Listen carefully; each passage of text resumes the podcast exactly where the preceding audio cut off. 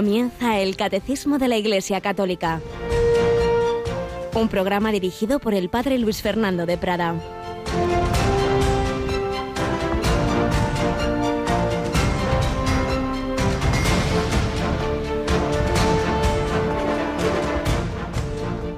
Cristo murió por todos, para que los que viven ya no vivan para sí, sino para el que murió y resucitó por ellos. Alabado sean Jesús, María y José, muy buenos días en este 22 de julio, fiesta de Santa María Magdalena, en quien se cumple esta palabra de San Pablo que se nos ofrece como una de las posibles primeras lecturas. Cristo murió por todos, para que los que vivan ya no vivan para sí, sino para, para Él, para Él que murió resucitó por ellos. Magdalena, desde que se convirtió, desde que conoció a Jesucristo, ya solo vivía para Él. Estuvo con la Virgen María al pie de la cruz y estuvo al pie del sepulcro y fue la primera en ver a Jesús resucitado, la apóstol de los apóstoles, la que le dice a Jesús, no lo conoce al principio, lo confunde con el hortelano, es que se han llevado a mi Señor, no sé dónde lo han puesto, yo quiero, yo quiero por lo menos ese cadáver. No, no es un cadáver, María, está vivo. María, María Rabuní, mi maestro. Y María Magdalena sí, sí, postra ante Jesús, le, le besa los pies, no quiere soltarlo. Bueno, bueno, tranquila, que todavía voy a estar con vosotros, pero ahora ve a mis hermanos y diles, subo al Padre mío y Padre vuestro, al Dios mío y Dios vuestro. Y ahí comenzó todo. Cristo ha resucitado. Pues también nosotros, llamados a, vivir no para nosotros mismos, cómo estoy, cómo dejo de estar, cómo me siento, qué me han dicho, que no sé qué, qué me pasa, sino para Él, para Él que ha muerto ya resucitado por todos y cada uno. Y muchos no lo saben y como María Magdalena, el Señor nos envía a anunciar esa buena noticia. Y desde entonces Cristo resucitado y va a seguir caminando misteriosamente en el Espíritu Santo y a través de la Iglesia por todos los lugares de la tierra, a través de los siglos, tocando corazones, convirtiendo a Saulo, a Agustín y a Ignacio de Loyola. Rocío García, buenos días. Muy buenos días, padre que este mes termina con otra gran fiesta. Hoy el mm. Papa elevó Santa María Magdalena de memoria a fiesta, pero ya el 31 de julio, hace mucho, tenemos esta, a este gran santo, ¿verdad?, español, Íñigo de Loyola, y vamos a comenzar ya a rezarle una novenita, ¿no te parece? Esta noche, después de la oración de completas, en torno a las 11 menos 20 de la noche, las 10 menos 20 en las Islas Canarias, tenemos esta cita desde hoy y hasta la fiesta de San Ignacio, el padre de los jesuitas. Así es, pues ya vemos cómo Cristo resucitado va haciendo esas maravillas, como las hizo también en Santa Margarita María de Alaco, que vamos comentando eh, retazos de su autografía porque nos sirven también para nuestra vida espiritual. Todos los santos, cada uno tiene un camino peculiar, no, no todo es para que todos lo imitemos, ni mucho menos, cada santo Dios lo lleva por un camino, pero siempre hay enseñanzas que nos sirven. De Santa María Magdalena, ese amor apasionado de Íñigo de Loyola, ese conocimiento, amor y seguimiento de Jesucristo, de Margarita María de Alacoque, esa intimidad con el corazón de Cristo que nos dice, mira este corazón que tanto amado a los hombres que a cambio no recibe de la mayor parte de ellos sino ingratitudes, desprecios, indiferencias, el amor de reparación, pero todo ello lo fue preparando el Señor a lo largo de, toda una vida en la que fue conquistando ese corazón de, de Magdalena, de Íñigo y de Margarita, María de Alacoque.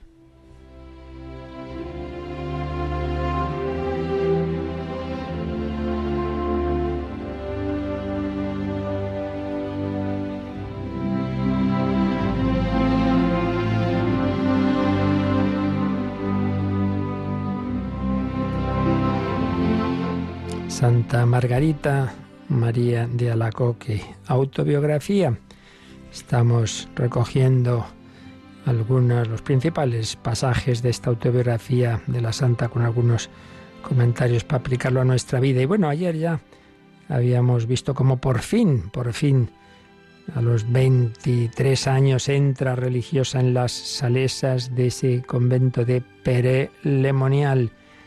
Como está tan contenta y tan feliz, pero bueno, tiene que ahora ser formada en esa comunidad y por el Señor, que era siempre quien la iba guiando, y también iba a tener ahí sus dificultades.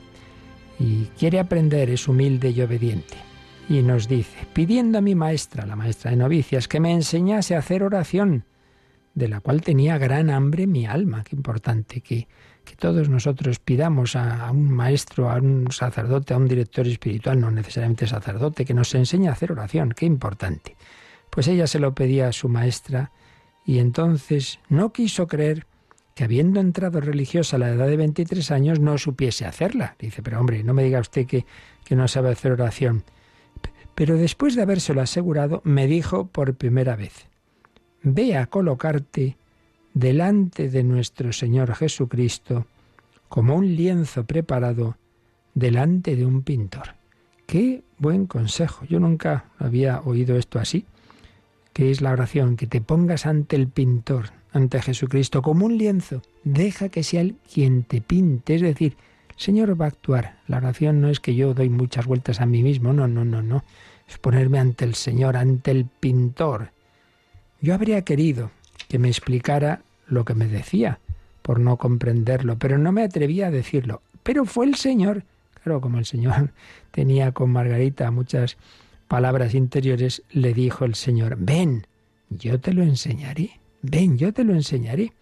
Y tan pronto como fui a la oración, me hizo conocer que aquella tela preparada era mi alma, sobre la cual él quería pintar todos los rasgos de su vida dolorosa, toda ella transcurrida en el amor y la privación, en la separación, en el silencio y en el sacrificio, hasta su consumación, que los imprimiría en mi alma después de haberla purificado de todas las manchas que le quedaban, tanto de afecto a las cosas terrenas como de amor a mí misma o a las criaturas, hacia las cuales tenía mucha inclinación mi carácter complaciente.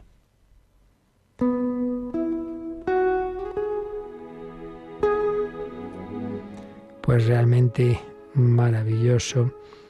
La vida cristiana que es dejarnos pintar por el Señor, conformar nuestra alma con Él, imitación de Cristo, no una imitación externa yo por mis fuerzas, sino dejar que sea Él el que vaya configurando mi alma y, mi corazón a los misterios de su vida, gozosos, dolorosos, para un día ser conformado también en los gloriosos. Pero esa configuración con Cristo implica, claro, la purificación de todas las manchas, de todas las consecuencias de los pecados y de los afectos desordenados que tenemos a las criaturas y a nosotros mismos.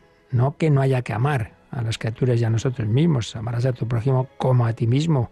Sí, sí hay que amar, pero amar ordenadamente. Y nuevamente lo hacemos con apego y con desorden, poniendo por encima de Dios o de los demás mi interés o, la relación con esta persona torcidamente, etcétera, etcétera.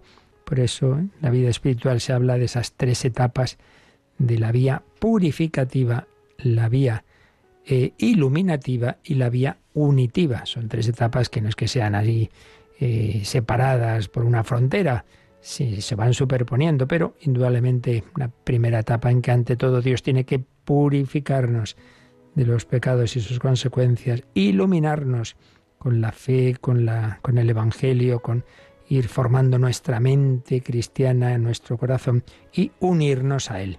Todo va unido, por supuesto, pero con esos acentos según los momentos de nuestra vida espiritual para hacer en nosotros un vaso nuevo.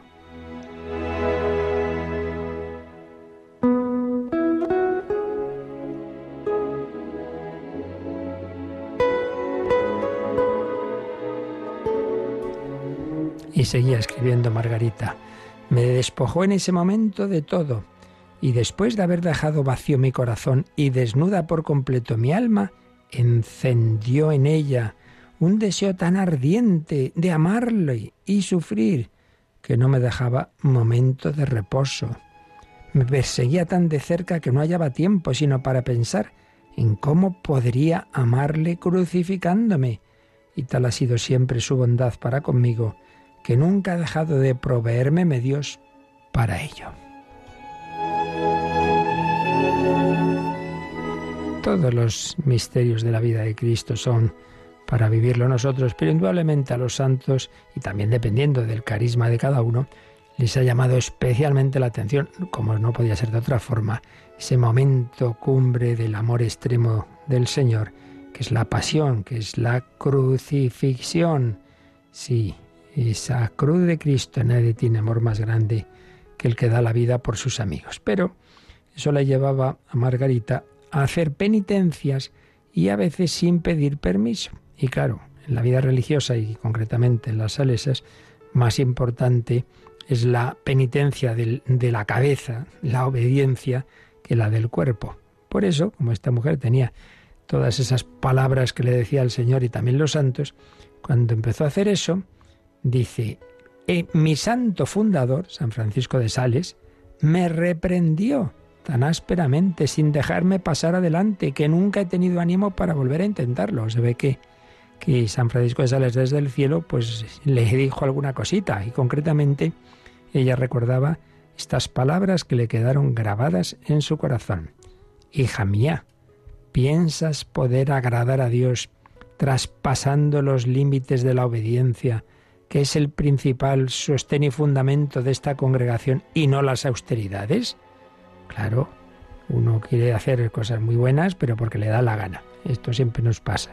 No, no, ¿qué es eso de obedecer al confesor, al director espiritual? Yo sé lo que tengo que hacer. Pues hombre, la mayor penitencia, lo que más nos cuesta es renunciar a hacer nuestra santa, entre comillas, voluntad. Y para eso la obediencia tiene un grandísimo poder santificador.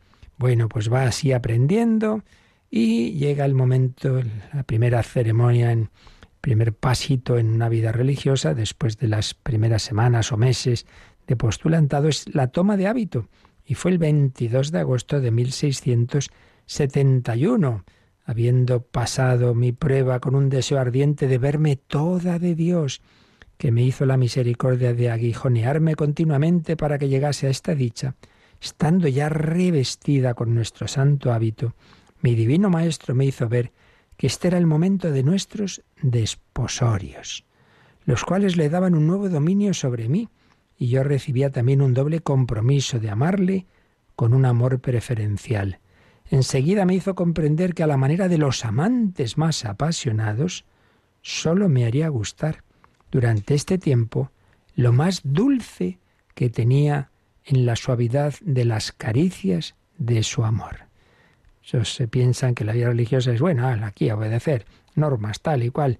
Y claro, les falta lo esencial. Lo esencial es ese amor personal, íntimo de Cristo, que así como nos puede dar la cruz y, y unirnos a su crucifixión, también cuando da alegrías no hay comparación de los gozos, de los consuelos y del amor, de las caricias de su amor que fueron tan excesivas que con frecuencia me sacaban fuera de mí.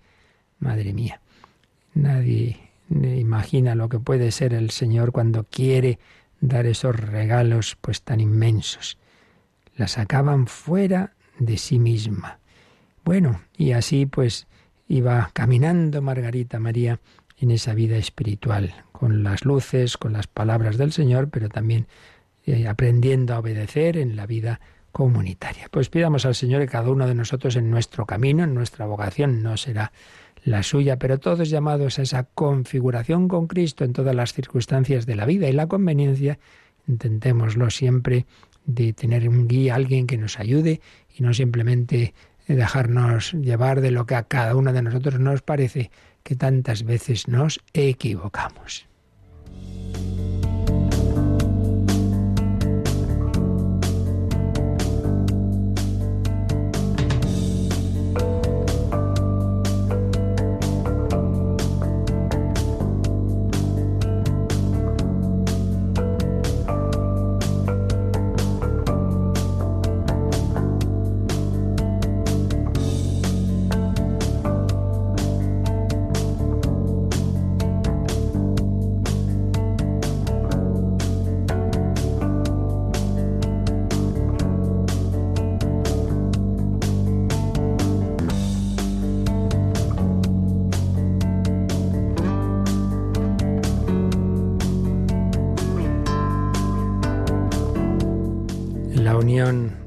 Cristo, esa es la vida cristiana.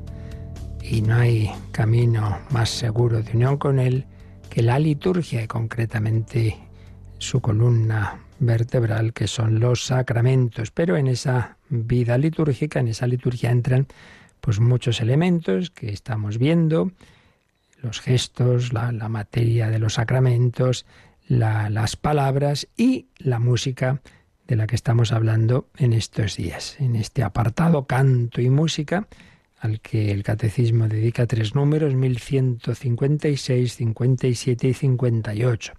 1156 vimos como adentro del arte, todo el arte debe estar al servicio del culto de Dios, pero dentro del arte la Iglesia siempre le ha dado una especial importancia a la música, por las razones que estuvimos viendo porque la relación con Dios, el culto a Dios, la alabanza de Dios, pues se nos queda corta la palabra y le sale a uno el, el, canto, la música, y eso está desde el Antiguo Testamento, en particular ese cántico de Moisés tras aquel grandísimo milagro del paso del Mar Rojo, y luego de una manera muy especial en los salmos, los salmos están inspirados y compuestos para ser cantados y muchas veces con, instrumentos musicales y muchos otros momentos que vemos en la escritura, en el Antiguo Testamento, en que se hace alusión al, canto, al, Señor. Y luego también recordábamos que hay exhortaciones a cantar al Señor, himnos y cánticos inspirados, dice San Pablo en sus cartas.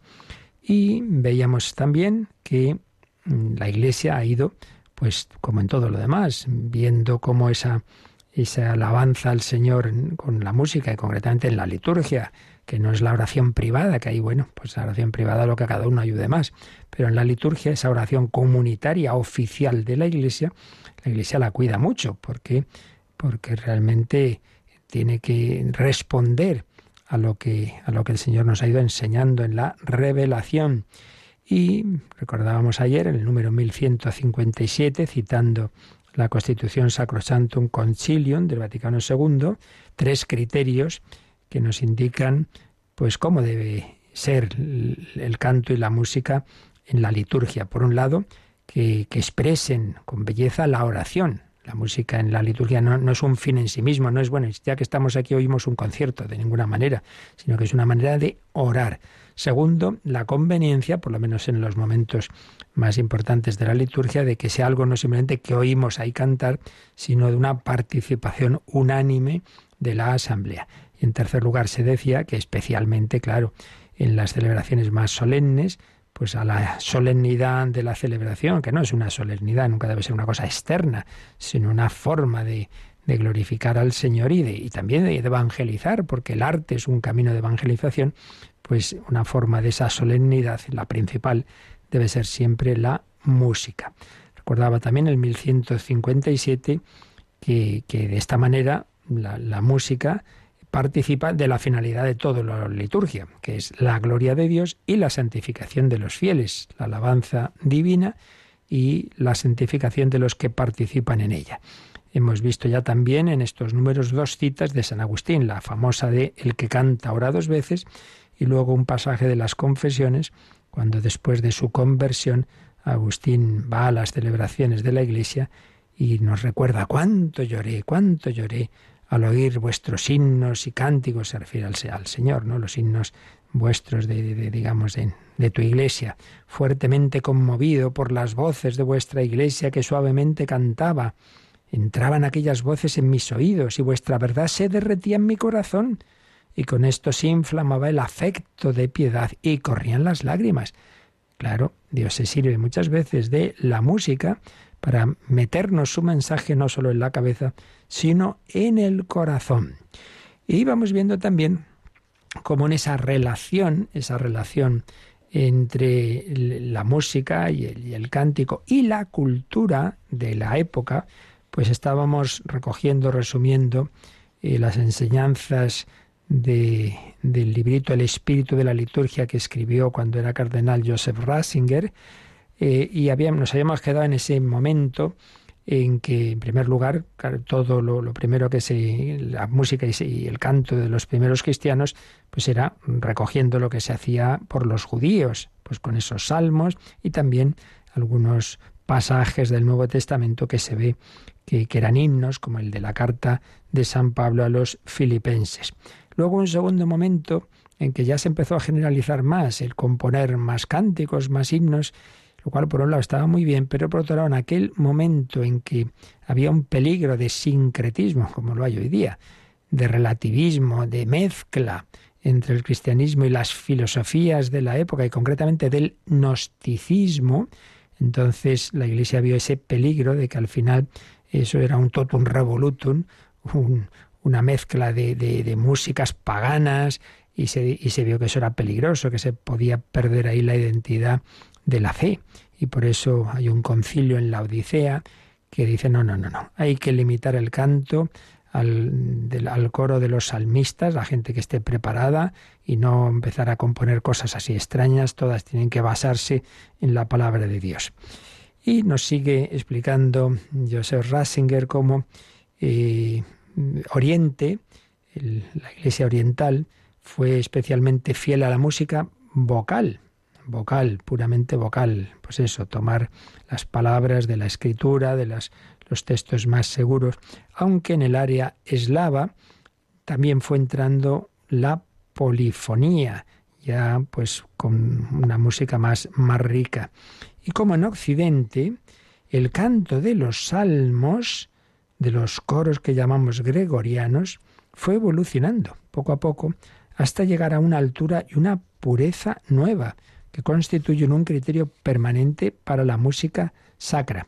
Pero si, tengamos en cuenta, esto está explicado muchísimo mejor y a fondo por Padre Eusebio Guindano en su programa de música sacra, música de Dios, ahí explica cómo el gregoriano es una música totalmente al servicio de la palabra y lo que importa es la palabra, son esos textos bíblicos, sálmicos, litúrgicos y la música simplemente es, bueno, pues dar un poco de entonación a esa palabra, pero es al servicio de la palabra.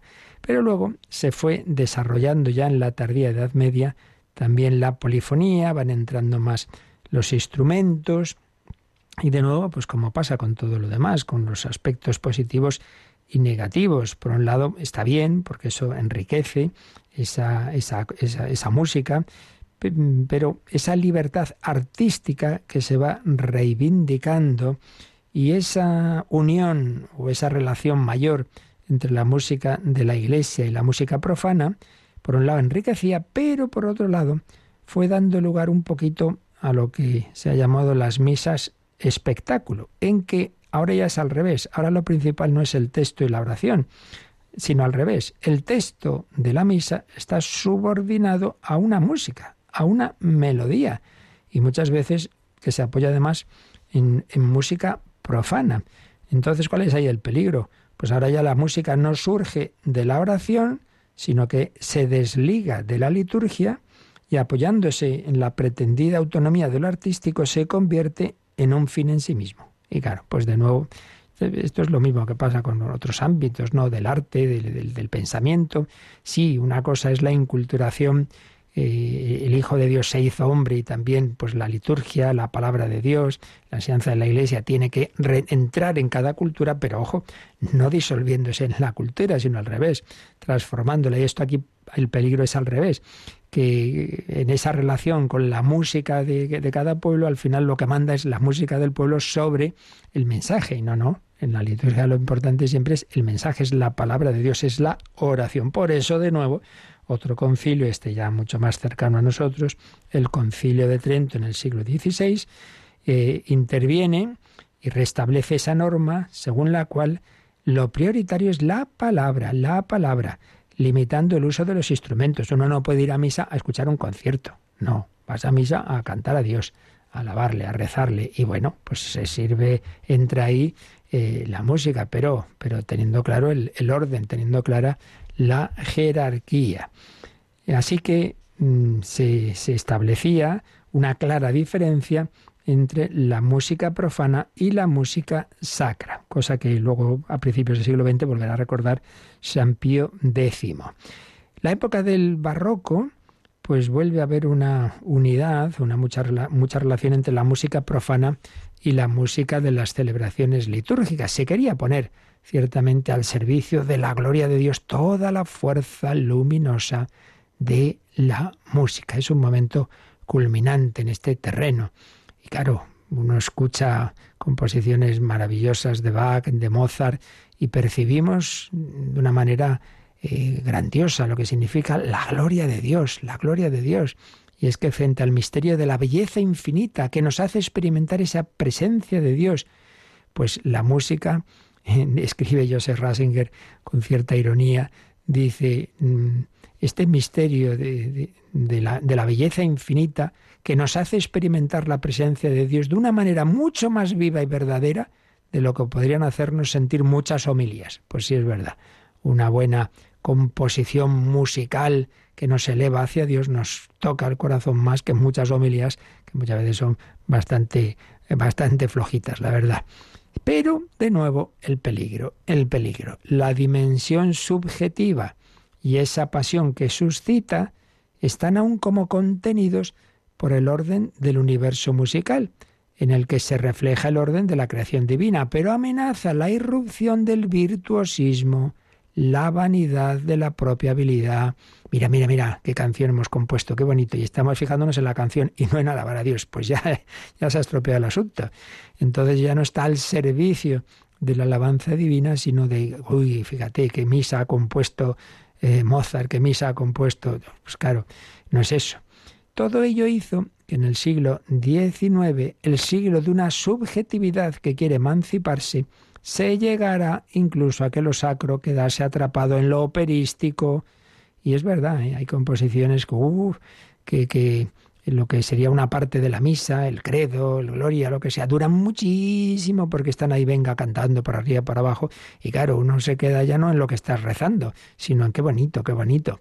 Entonces, de nuevo, San Pío X interviene y aleja la música operística de la liturgia y vuelve a declarar como el canto más propio para la liturgia al gregoriano y la gran polifonía de la época de la renovación católica. Y ahí una figura destacada de esa polifonía es palestrina, es, pues ese, es un poco el, el estilo como criterio de la música litúrgica, que se debe distinguir claramente de la música religiosa en general. Esto es importante, distingamos música religiosa. No, no, sí está muy bien. Esas composiciones de la misa solemne de Beethoven, de... muy bien, muy bien. Pero eso para, ¿vale? Pues, pues sí, está eh, basado en, en, lo que es la, la, liturgia y, y, nos puede ayudar mucho en, nuestra vida personal, nuestra, pero sí, pero si voy a misa, que entonces no, ahí no es un momento de un concierto, ¿eh?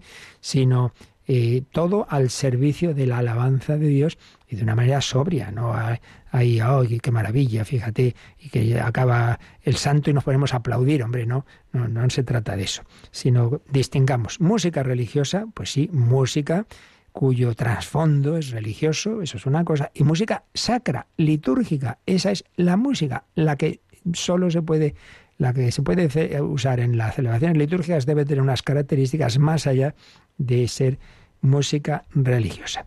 Y finalmente, en este resumen rapidito que hacía y que yo a su vez resumo el resumen de Joseph Ratzinger, ya llegando a nuestra época, señala, bueno, resumiendo lo que hemos visto hasta ahora, tres momentos de crisis. Los primeros tiempos de la historia de la Iglesia, la tentación de la mezcla con aquellas músicas paganas de, de aquella época romana, la tentación gnóstica, luego la de crisis de finales de la Edad Media y principios de la moderna, y luego esta crisis de, de finales del XIX y principios del XX, de una música ya eso, muy operística, y, bueno, esos tres momentos que ya hemos mencionado. Y como características del momento en el que escribía este, este texto, finales del siglo XX, Cardenal Ratzinger hablaba, bueno, características que siguen siendo reales en este momento, el universalismo cultural, superar las fronteras del espíritu europeo, no quedarnos simplemente en nuestra cultura de aquí, pero siempre con ese, cuidado que hay que tener de cómo hacer la inculturación, que, que llegue a las distintas culturas de los pueblos, pero siempre manteniendo la identidad católica, no disolviéndose ni en las eh, ideas, ideologías, ritos, filosofías ni músicas eh, que le hagan perder lo específico cristiano. En segundo lugar, señalaba eh, el cardenal Ratzinger como la música que llamamos clásica, se por desgracia, cada vez es menos conocida y eh, acceden más bien grupos de personas, pues, pues eso, muy cultivadas, especialistas, pero no es la música de las masas. Y en cambio ahí, pues habla de la música pop, pop viene de pueblo, eh, que muchas veces, a veces hay cosas buenas, evidentemente, pero muchas veces son muy banales, muy banales. Y claro, de ahí poco podemos esperar de cara a una música religiosa. Y no digamos la música rock, que también puede haber, y hay personas eh, católicas jóvenes que intentan evangelizar a través de ella, pero de por sí, lo habitual en este estilo, señalaba Joseph Ratzinger, es la expresión de pasiones elementales, incluso un contraculto que se opone al culto cristiano. Y de hecho, pues habituales conciertos de los los grupos más famosos de la historia del rock, pues en fin, no son precisamente una expresión muy cristiana, sino muchas veces con gestos y signos satánicos y bueno, con, con una exaltación, una vibración provocada por el ritmo, el ruido, los efectos luminosos que llevan al desgarramiento de los propios límites, dejarse llevar de los instintos. Y claro, eso es muy distinto de la sobria embriaguez del Espíritu Santo. Por eso, en fin, son todo eh, aspectos, cada uno de estos sería para matizar mucho por expertos que yo no lo soy, pero bueno, que nos suenen un poquito como en, este tema, como en todos los demás, esa relación de, de, la doctrina y de la vida cristiana con la cultura, pues, pues tienen siempre todos estos matices, ¿verdad? Y cómo podemos irnos por un lado y por otro. Pues ahora no precisamente con esa música desgarradora estilo rock, sino con una música sacra bella. Vamos a escuchar el ave Maris Estela del coro Leoni de Vancouver. Música que nos eleva al Señor por medio de la Virgen María, Ave Maris Estela.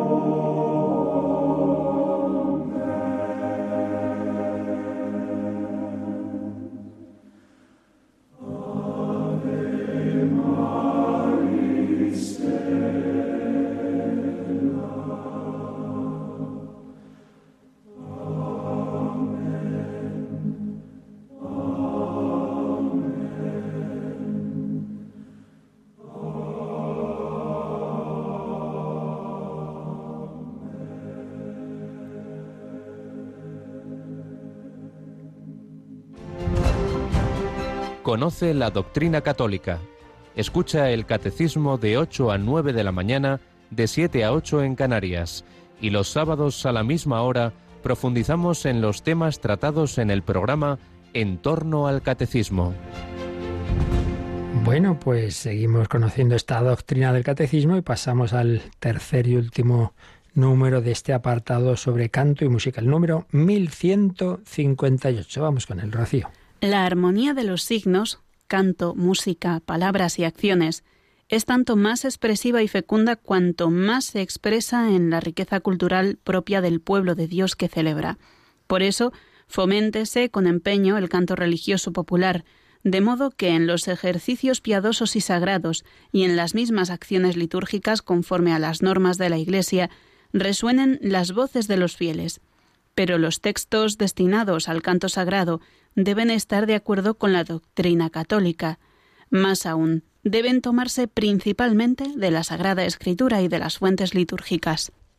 Bueno, pues si os dais cuenta lo que este número dice, que está tomado en buena parte, como en tantas otras ocasiones, de frases de la Sacrosantum Concilium del Vaticano II, pues viene a ser lo que hemos estado un poquito señalando antes con esta microhistoria de la relación entre la música de la Iglesia y, la música de los pueblos, ¿no? Cómo mm, eh, aparecen aquí todos estos elementos. Vamos a ir fijándonos eh, en cada frase de este número que acaba de leer Rocío. Por un lado, se ha recopilado pues todos estos elementos que entran en la liturgia: canto, música, palabras y acciones. La música puede ser instrumental también, pero el ideal siempre es el canto, el canto que dice unas palabras, unas palabras que no puede ser cualquier cosa, sino que tienen que ser palabras, a ser posible, el último que hemos leído, tomadas de la escritura o de fuentes litúrgicas, por supuesto. Si son oraciones de la misa, entonces tienen que ser tal cual. Por ejemplo, el Santus. No puede ser ahí que, bueno, más o menos, más o menos se parece a lo que se dice en el Santus. No, no, no. Hay que decir lo que dice el, texto litúrgico el Kiri, etcétera, etcétera música, palabras, canto y acciones, pues incensar, eh, la procesión, etcétera, etcétera. Armonía, armonía de todos esos, esos signos. Pero esa armonía es tanto más expresiva y fecunda cuanto más se expresa en la riqueza cultural propia del pueblo de Dios que celebra. Y esto es lo que decíamos antes, la inculturación. Pues sí, eh, se ha ido a lo largo de la historia de la Iglesia, igual que la Biblia, está escrita, los idiomas originales en que es escrita y luego se va traduciendo, y toda traducción es una interpretación, y por eso hay algunas personas que a veces se ponen un poco nerviosas, oiga, pues sí, ¿cómo han cambiado esa palabra? Si no es que se haya cambiado, es que el original se puede traducir de varias formas, y entonces, bueno, pues se, se puede mejorar una traducción, y a veces resulta, ah, pues antes se decía otra forma, bueno, es que se puede traducir de las dos formas. Eh, logos, bueno, pues luego se puede traducir verbo, idea, palabra, antes la palabra se hizo carne o el verbo se hizo carne. Bueno, es que son dos traducciones válidas. Bueno, pues también esto a nivel de la música, inculturarse. Entonces, por eso no nos extrañe que, que, pues eso, hay distintos estilos, pero siempre manteniendo la unidad. Pero aquí hay que distinguir, aquí hay que distinguir lo que es propiamente, antes lo decíamos, la música litúrgica y la música religiosa en general. Y concretamente aquí se da un paso en este número 1158 hablando del canto religioso popular. Entonces una cosa es lo que es propiamente la liturgia. Entonces la celebración de la Santa Misa, de los diversos sacramentos, ahí, ahí, pues la Iglesia cuida mucho más y ahí hay que tener mucho más eh, sentido pues, musical muy fino. Y en cambio, en lo que es canto religioso popular, hombre, también, evidentemente, no se puede coger cualquier cosa, pero bueno, ya es otra cosa, es otra cosa. Eh, ahí, ahí puede haber una mayor amplitud de estilos y ahí es donde sobre todo este aspecto de la inculturación pues es lógico, pues naturalmente no cantan de la misma forma el pueblo castellano, el andaluz o el vasco o el de África, pues no, evidentemente que no. En cada sitio pues hay un estilo y eso está muy bien, porque eh, responde a esa dinámica de la encarnación, la encarnación. Es curioso que incluso las apariciones de la Virgen María, siempre hablamos de aquellas que lo son de verdad, que han sido reconocidas por la Iglesia, cuando hay algún tipo de imagen, de cuadro, pues refleja los rasgos de, de las personas del lugar. O sea, es distinta, evidentemente, como aparece la Virgen en, Lourdes, en Fátima o en Guadalupe de México. En Guadalupe de México tiene más rasgos, pues, o no digamos en, en, África, pues sí, como que la Virgen se adapta, digamos, como se presenta, tiene rasgos del, del, de ese lugar. Es como esa cercanía que, que el Señor y la Virgen siempre tienen con nosotros. Entonces se nos ha dicho en este número, citando al Vaticano II, que se fomenten el canto religioso popular, de modo que en los ejercicios piadosos y sagrados y en las mismas acciones litúrgicas, conforme a las normas de la Iglesia, resuenen las voces de los fieles. Es decir, que el ideal, lo que decíamos antes, no es que simplemente haya un, aquí un, tenemos un coro estupendo y entonces ellos son los que cantan y a los demás lo, lo escuchamos. No, hombre, sobre todo en el canto religioso popular que cante todo el pueblo. Bueno, eh, por eso que haya también cánticos más sencillos que todo el mundo pueda seguir y que no hace falta ser un, un experto músico, ¿verdad? Pero siempre, última frase del número, siempre los textos destinados al canto sagrado deben estar de acuerdo con la doctrina católica. Hombre, claro, aunque sea canto religioso popular, no vamos a estar cantando cosas que se separen de la fe, eso es evidente. Por eso a veces ahí se han compuesto a veces algunas cosas por ahí que uno dice, pero, pero, ¿a qué viene esto? Lo, en fin, bueno, no digo nada. Pero hay algunas canciones por ahí que, que, que pero esto, esto no, no, no tiene nada que ver con, con nuestra fe, ¿no? Entonces, textos destinados al canto sagrado de acuerdo con la doctrina católica, más aún, más aún. El ideal es que se tomen principalmente de dónde los textos, de la Sagrada Escritura, y de las fuentes litúrgicas, de la Sagrada Escritura, frases bíblicas y de las fuentes litúrgicas, distintas oraciones, textos que a lo largo de la historia, pero dice principalmente, no exclusivamente, ¿eh? no es que no se pueda. Sobre todo en el canto religioso popular, repito, ahí hay más libertad, más amplitud. Y bueno, sobre estos temas el catecismo nos sugiere que echemos un ojo a dos números que tienen que ver con lo que aquí está diciendo. En general, sobre el tema de la liturgia y la, y la cultura y de cómo hay distintas tradiciones, cómo al relacionarse la Iglesia con los distintos pueblos y culturas, eso da lugar a, una pluralidad dentro de la unidad de la fe. Y en ese sentido nos dice que podemos echar un ojo a un número que veremos más adelante, que es el 1201. Pues venga, lo leemos. La riqueza insondable del misterio de Cristo es tal que ninguna tradición litúrgica puede agotar su expresión. La historia del nacimiento y del desarrollo de estos ritos testimonia una maravillosa complementariedad. Cuando las iglesias han vivido estas tradiciones litúrgicas en comunión en la fe y en los sacramentos de la fe, se han enriquecido mutuamente y crecen en la fidelidad de la tradición y a la misión común a toda la Iglesia. Bien, pues se nos dice eso como lo que lo que es el misterio de Cristo es de tal riqueza que cuando eso se celebra en los distintos pueblos, pues es normal que, suscite, que genere también distintas tradiciones, distintas, de, con matices diversos, ¿no? Y por eso existen distintos, a lo largo de la historia de la Iglesia, distintos ritos litúrgicos. En España, por ejemplo, tenemos el rito hispano mozárabe. Luego ya se unificaron en el rito romano, pero en el siglo XX se volvió a, redescubrir de alguna manera, a investigar cómo era y bueno, pues se, se aprobó una forma de rito hispano-mozárabe que también se puede, se puede usar, bueno, pues existe el rito ambrosiano, etcétera, etcétera. Entonces, bueno, aquí se nos habla de cómo existen distintas tradiciones litúrgicas. Bueno, pues lógicamente, si eso es propiamente con el rito litúrgico, pues mucho más con la música, es normal. Y luego el 1674 eh, nos habla de, la religiosidad popular. Hemos hablado del canto religioso popular, que entra dentro de eso que llamamos religiosidad popular.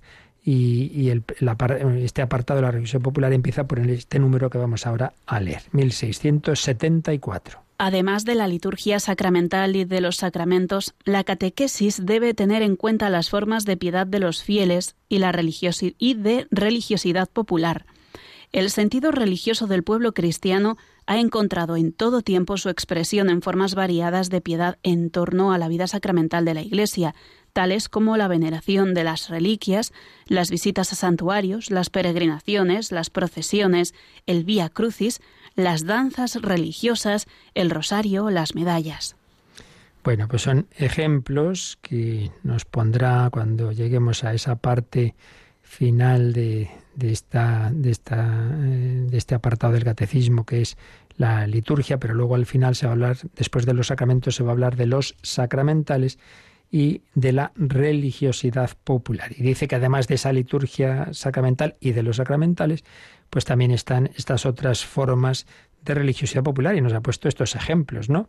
Veneración de reliquias, las peregrinaciones visitas a santuarios, procesiones, vía crucis, danzas religiosas, rosario, medallas, todo eso tiene su valor, no se puede de ninguna manera despreciar. Una cosa es que lo más importante sea la liturgia, pero a veces también existen liturgistas muy puristas que todo lo demás les parece supersticiones y eso no es así, no es así. Pero evidentemente también cabe, claro que cabe, claro que cabe que si es una medalla a modo de amuleto, por eso hay que educar. Pero una cosa es que algo se pueda desvirtuar y otra cosa es negarlo por completo. Para que no se desvirtúe, lo, lo quitamos. Hombre, no, no. Lo que hay que hacer es, educar y, y, saber que todo tiene su sentido, pero indudablemente llevando siempre a lo más importante. Lo más importante siempre es la liturgia y dentro de la liturgia, pues los sacramentos y el rey de los sacramentos, que es la Eucaristía. Bueno, todavía profundizaremos un poquito más en esto el próximo día. Resumiremos lo que hemos estado viendo de la, de la música. Acabaremos cogiendo ideas de esa obrita, el espíritu de la liturgia del entonces cardenal Ratzinger, pero yo creo que lo esencial, pues yo creo que ya nos lo ha transmitido el catecismo. La música es un elemento muy importante en la liturgia, eh, que caben en ella pues distintos estilos, pero siempre, siempre, siempre en esa fidelidad, por supuesto, a la doctrina, eh, la mayor, lo principal de las, es la letra, más que la música. No vamos a oír un concierto y esa letra debe expresar la fe de la Iglesia y particularmente los textos bíblicos y las oraciones litúrgicas y todo ello que nos sirva para glorificar a Dios y para el propio provecho de quienes están ahí, para la santificación de los fieles. Pues así se lo pedimos al Señor en este último momento de oración con, música también sagrada y, para quien quiera eh, cualquier consulta de este o de otros temas también nos recuerdan cómo las podéis enviar. Participa en el programa con tus preguntas y dudas. Llama al 91005 9419. 91005 9419 Puedes escribir un mail a catecismo arroba o escribirnos un mensaje al teléfono de WhatsApp 668 594 383 668 594 383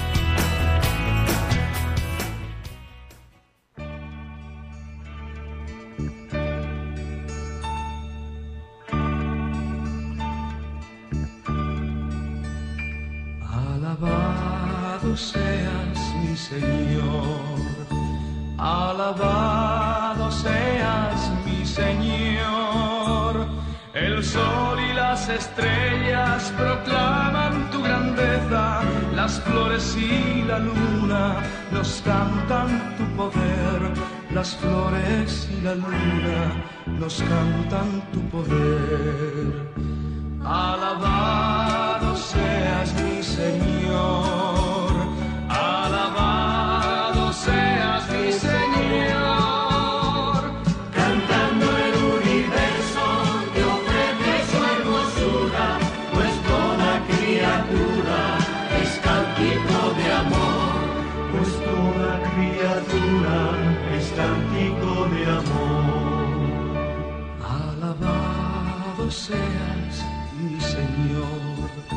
Alabado seas mi Señor.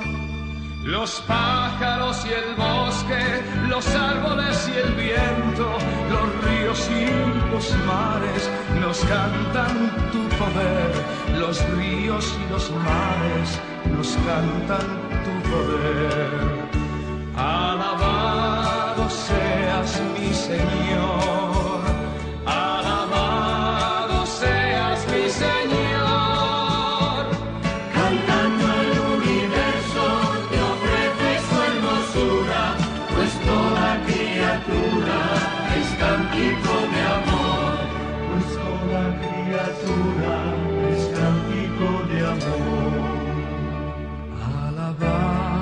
Seas, mi Señor.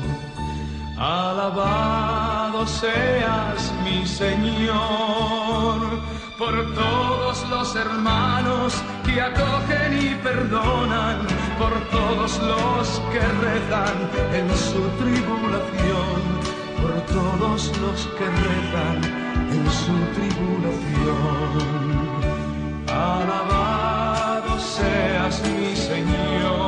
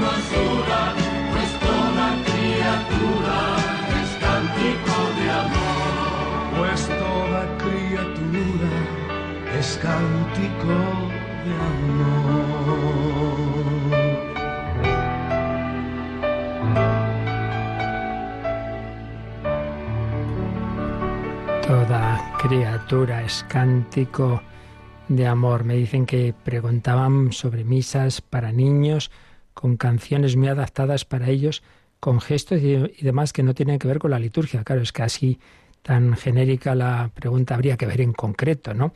Indudablemente hay adaptaciones previstas en las misas para niños. Incluso, fijaos, se puede no hacer, cuando es la misa del domingo, no hacer las dos lecturas, sino solo una y una de las dos, o sea, el Evangelio siempre, pero luego no primera, segunda y salmo, sino solo una de ellas. Y, y otra, y, y existen, existe plegaria eucarísticas propias para niños, es decir, que sí que hay adaptaciones previstas. ¿eh? Ahora, que luego haya sitios donde, donde hagan otras cosas, no, pero claro, es que eso ya lo que digo siempre, yo aquí puedo decir la doctrina general, pero yo no, ya no puedo entrar en, en, en concreto en los detalles de lo que ocurra en un sitio o en otro. Y luego, típica pregunta de estos días, ¿Qué opino sobre las misas en latín de espaldas al público? Bueno, yo no tengo nada que opinar. Vamos a ver, primero hay que precisar, porque aquí no estoy muchísimo mm, lío. Bueno, ante todo tengo que decir una cosa. Tenemos en Radio María, como sabéis, programas de liturgia, que eso sí que los llevan liturgistas expertos, que yo no lo soy.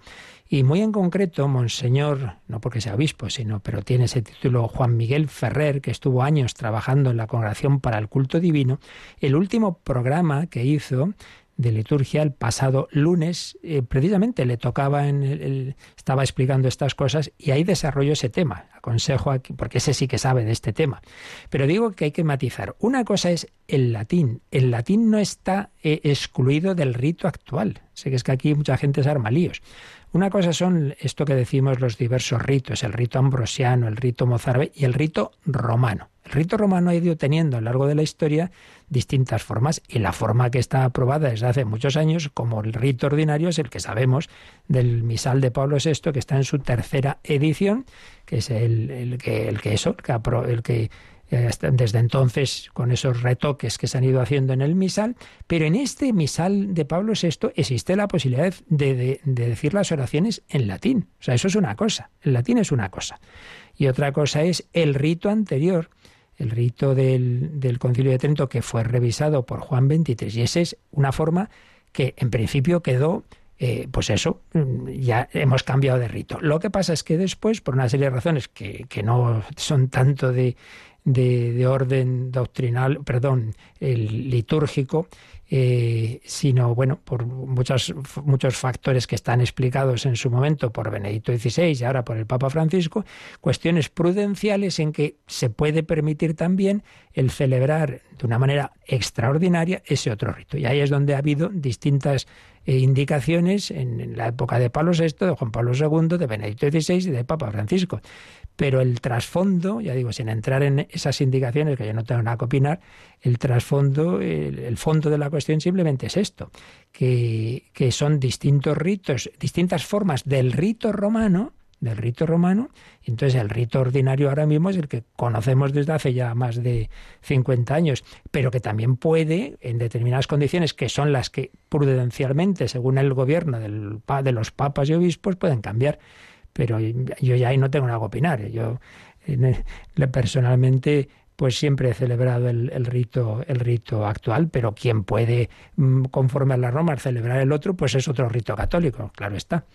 Bueno, pues lo dejamos aquí y ya digo, seguiremos, seguiremos con, con esto un poquito más de la música y luego pasaremos a las imágenes en la liturgia.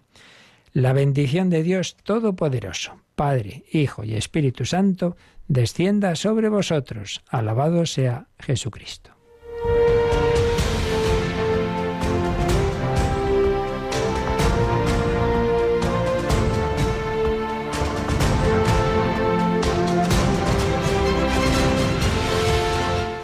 Han escuchado en Radio María el Catecismo de la Iglesia Católica.